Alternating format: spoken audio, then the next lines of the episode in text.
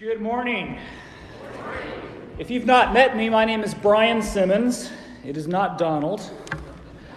And I am blessed to uh, be the preaching minister here at the Oak Crest Church of Christ. And I have not uh, gotten to know many of you, if not most of you, and so I'm taking a bit of a risk this morning in showing you this on the slide. This is the area behind my refrigerator. Here's the deal. Um, I'm sure your home is pristine clean. I'm sure that if I looked beneath your refrigerator, it would not look like that. It's a little hard to see, I know. But for several weeks, I would walk to my kitchen and I would look at my refrigerator, and right next to the counter is a gap between the refrigerator and the counter. And I looked down and there was all sorts of dirt and dust and dead Kleenex and um, other things that I can't describe. And I would look at that and I would think, somebody needs to clean that. And then I would go about my business. And for several weeks, for several years, this was the case. Until finally, last Saturday, I said to myself, Brian, it's time. And so I used my muscles to pull the refrigerator out, and that is what I saw. And then I took a broom and I swept. And then I took a mop and I mopped. And then I got down on my hands and knees and I scrubbed. And then I prayed. And then I scrubbed some more. And I'm happy to report that the underneath of my refrigerator is clean. It's so clean. Thank you. You are so kind. I'm not coming to your house. I don't hire myself out, okay? But I can speak very favorably for doing this. And if you're like me, your refrigerator, or at least the area beneath it, probably looks like that. The reality is that I said to myself about a week ago, the time has come. And isn't that the way it is? In our life, oftentimes, we get to a point where we think to ourselves, the time has come. Maybe it's your garage, maybe it's cleaning out your car, maybe it's beneath your refrigerator. But for many of us, we might put it off or we might explain it away to the point where we simply say, the time has come. Now that phrase fascinates me because that's the very first phrase that Mark's gospel records Jesus actually saying. In fact, if you look at the gospel of Mark, and Matthew, and John, and Luke, they all have different first words out of Jesus' mouth. And in Mark's gospel, here it is. After John was put in prison, Jesus went into Galilee proclaiming the good news of God. The time has come, he said. Now, I want to stop for a moment, and I want to unpack this, because this is such a simple set of verses. In fact, if you're not careful, you just miss what's going on here. But what I want to show you is that once you kind of dig into this text, there are some things that I think God wants us to hear from this familiar piece of text. And, and to do that, I need to explain some things. So one of the phrases that this particular text starts with is the phrase, proclaiming the good news of God. Now, when you hear that, you probably think of it like this. You probably think that Jesus had put up something and stood on it and said, the time has come.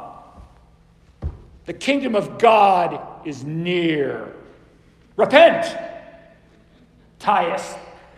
Amen. Believe the good news. And frankly, you probably think that because you might have seen street preachers in our contemporary society do that kind of a thing. But that's not how it worked. When the text says that he was proclaiming the good news of God, he probably wasn't standing on some kind of a soapbox like this. In fact, the way it worked back then is for someone like Jesus, who was raised in the Jewish faith, he probably went into the synagogue. In fact, later in other gospel accounts, that's what he does. But in addition to that, it was common for him, probably, like many other people did, to sit at the gates of the city or to sit in the marketplace and to talk to people as they walked by. So you walk by and I say, hey, how you doing? and then you tell me how you're doing, and we start to have a conversation.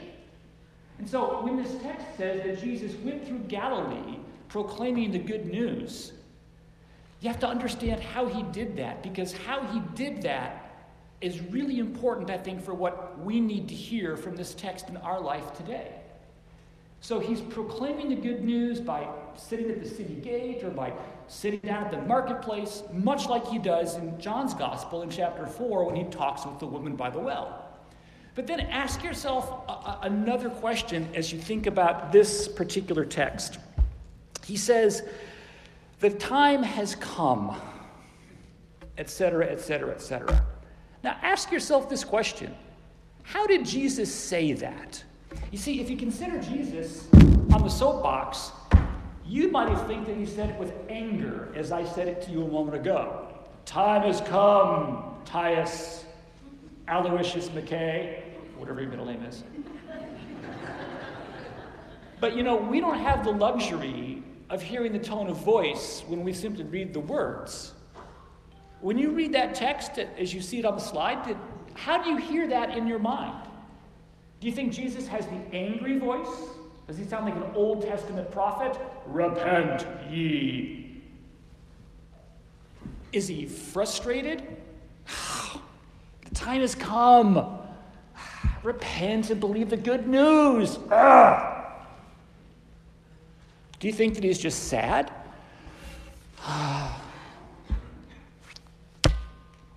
Time has come, Tyus. How do you think he said that? Well, knowing what we know about how he proclaimed this, and, and knowing, I think, what Jesus is really trying to say, I think he said it kindly. I think he said it like this.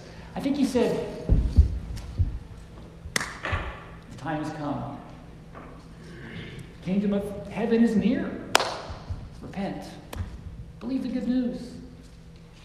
I think that's how he said it. Because I think that better fits what we know about the culture of the time and how people taught. And I think that better fits what Jesus really wants us to hear today. Because ask yourself, who was Jesus actually talking to? If you hear Jesus standing on the soapbox like this, pointing at people, I'm watching you, then you hear it with a tone of voice that's angry and you think, whoa, he's talking to a bunch of people that are big sinners. But we know from history, and we know from some other sections of this very first chapter of Mark, that these were probably basically good people. In fact, they were like us. They believed in God. Most of them were probably trying to live their life the best that they could. We know uh, from history at the period in which this occurred, most Jewish individuals were regular synagogue attenders. They, they were what we would call church-going folk. They were a lot like us. And so I think when Jesus says this, he's not calling people out as if to say, you are big sinners. I think he realizes that they had just experienced what I call spiritual sloppiness. So spiritual sloppiness is kind of a, I, I made it up. It's Brian, I call it a Brianism.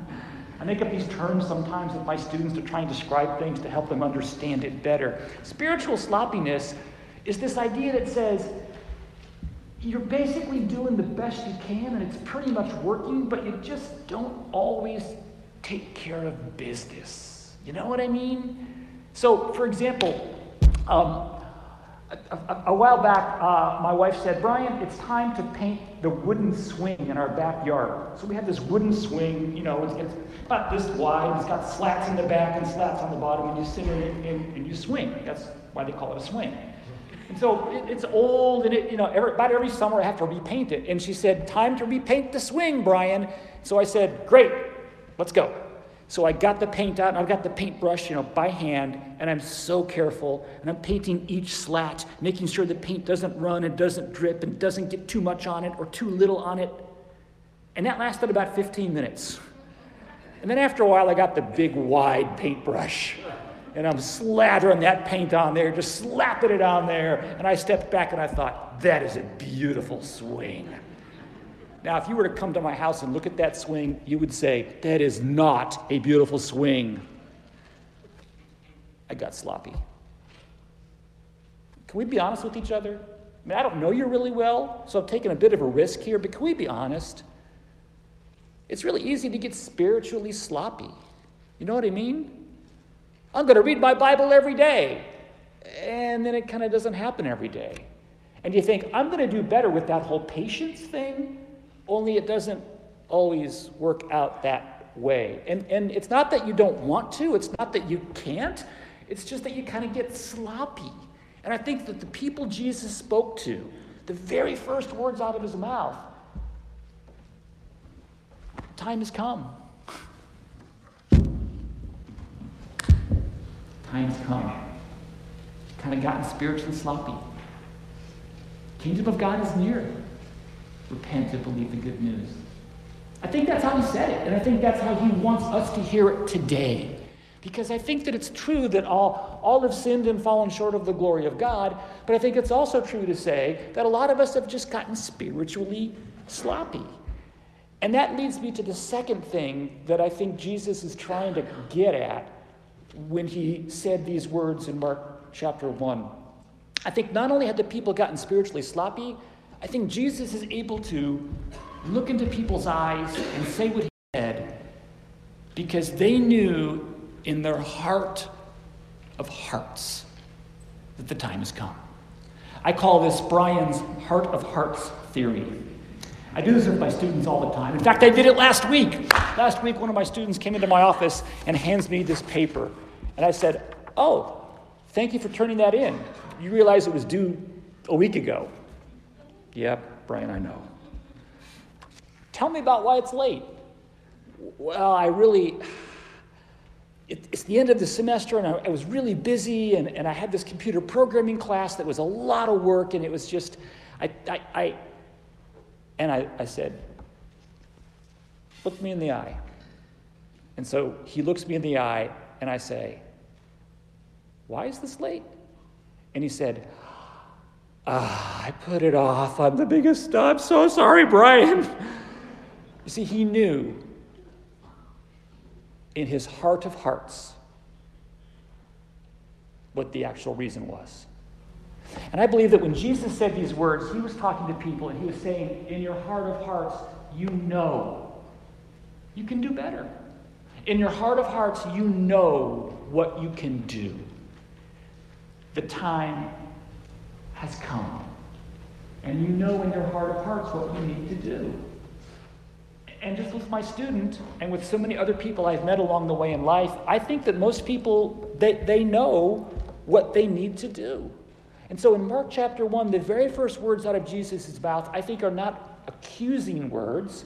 They're not words where he's yelling at people like, you guys are all big sinners. I can't believe I'm even here. Oh. I think he very kindly says, look, you know what you need to do. And so this morning, I think these words ring in our ears, and I think Jesus wants you to hear him say, in your heart of hearts, you know what you can do better. I think you know what you need to do to be a better spouse. I think you know what you need to do to, to be a better Christian. I think you know what you need to do to be a better fill in the blank. And I think he's simply saying, the time has come.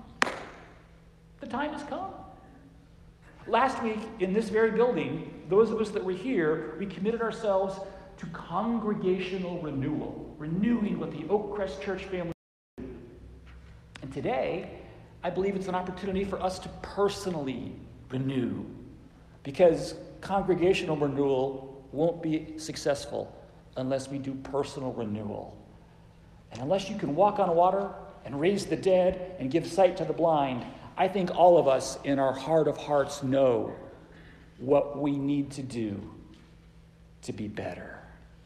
You see, Jesus wasn't just saying to people, hey, I'm here, I'm announcing my ministry. He's also saying, you can do better. And so he says, the kingdom of God has come near. And that's happening here at Oak Crest. It's coming near in the sewing room. whichever direction it happens to be. I'm still kind of new here, okay? The kingdom of God is near, and all of the ministries that are talked about in this bulletin over here, the children's class, the ladies' class, the men's Bible study, the wow. It, it's going to happen at the Dodgers baseball game. It's going to happen with everything that's talked about in here, because God is moving among the people that worship here. People are being blessed.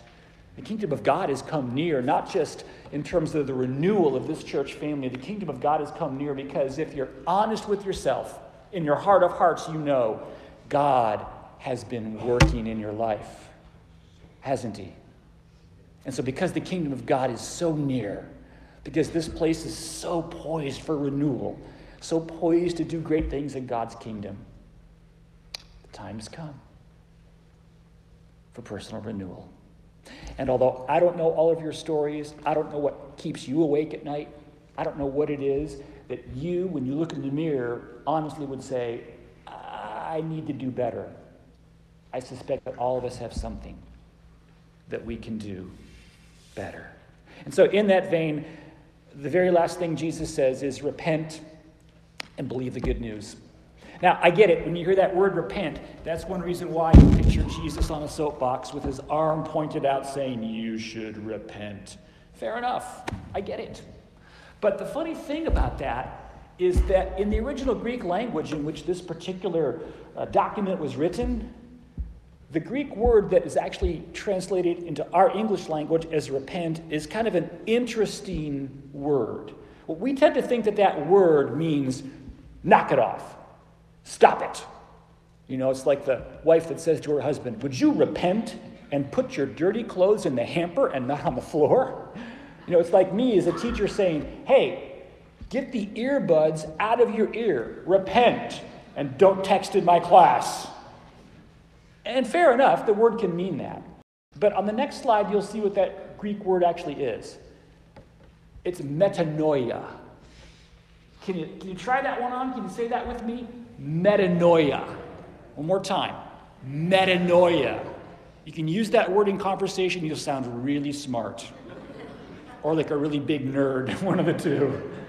That word metanoia is a Greek word that actually means to change your mind. It's not just a word that means you stop an action. It's not just a word that means, hey, you were doing this, now you're doing that. It's a word that means you change your mind. I don't want my students to take the earbuds out of the ear or to stop texting during my class. Just because I said not to do that, I want them to respect me enough that they never put the earbuds in the ear. So when Jesus says, look, the time has come. The kingdom of God is near. Repent and believe the good news. What he's really saying is you can change your mind. You can change what you're about. Instead of being so critical and so negative, you, you can be more optimistic, you know? You know, instead of, in, in, instead of being someone that, that kind of thinks you're better than everybody else and kind of looks down on people, you can have a different attitude that says, I'm going to give them a break. Look, you and I both know that, you know, it's easy to tell those little itty-bitty lies and, you know, you're better than that. That's what Jesus is doing, is not just saying, hey, stop the lying, hey, stop the negativity, hey, et cetera. He's trying to call us to something so much bigger. It's a bit like, um, what's that guy's name? Oh, yeah, Ebenezer Scrooge. It's Christmas in May. Remember Ebenezer Scrooge, Charles Dickens, Christmas Carol? Bah humbug, yeah, bah humbug.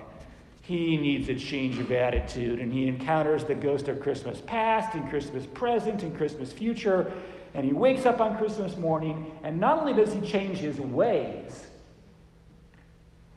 he metanoias, changes his mind. So Jesus is not just trying to get a bunch of people to knock it off. He's trying to get a bunch of people to change who they are. He says you can do better. He says, quite frankly, the time has come. And so that's what I say to you this morning. My very first sermon is the full-fledged, official, bona fide, you know, shepherd-approved preaching minister. The time has come.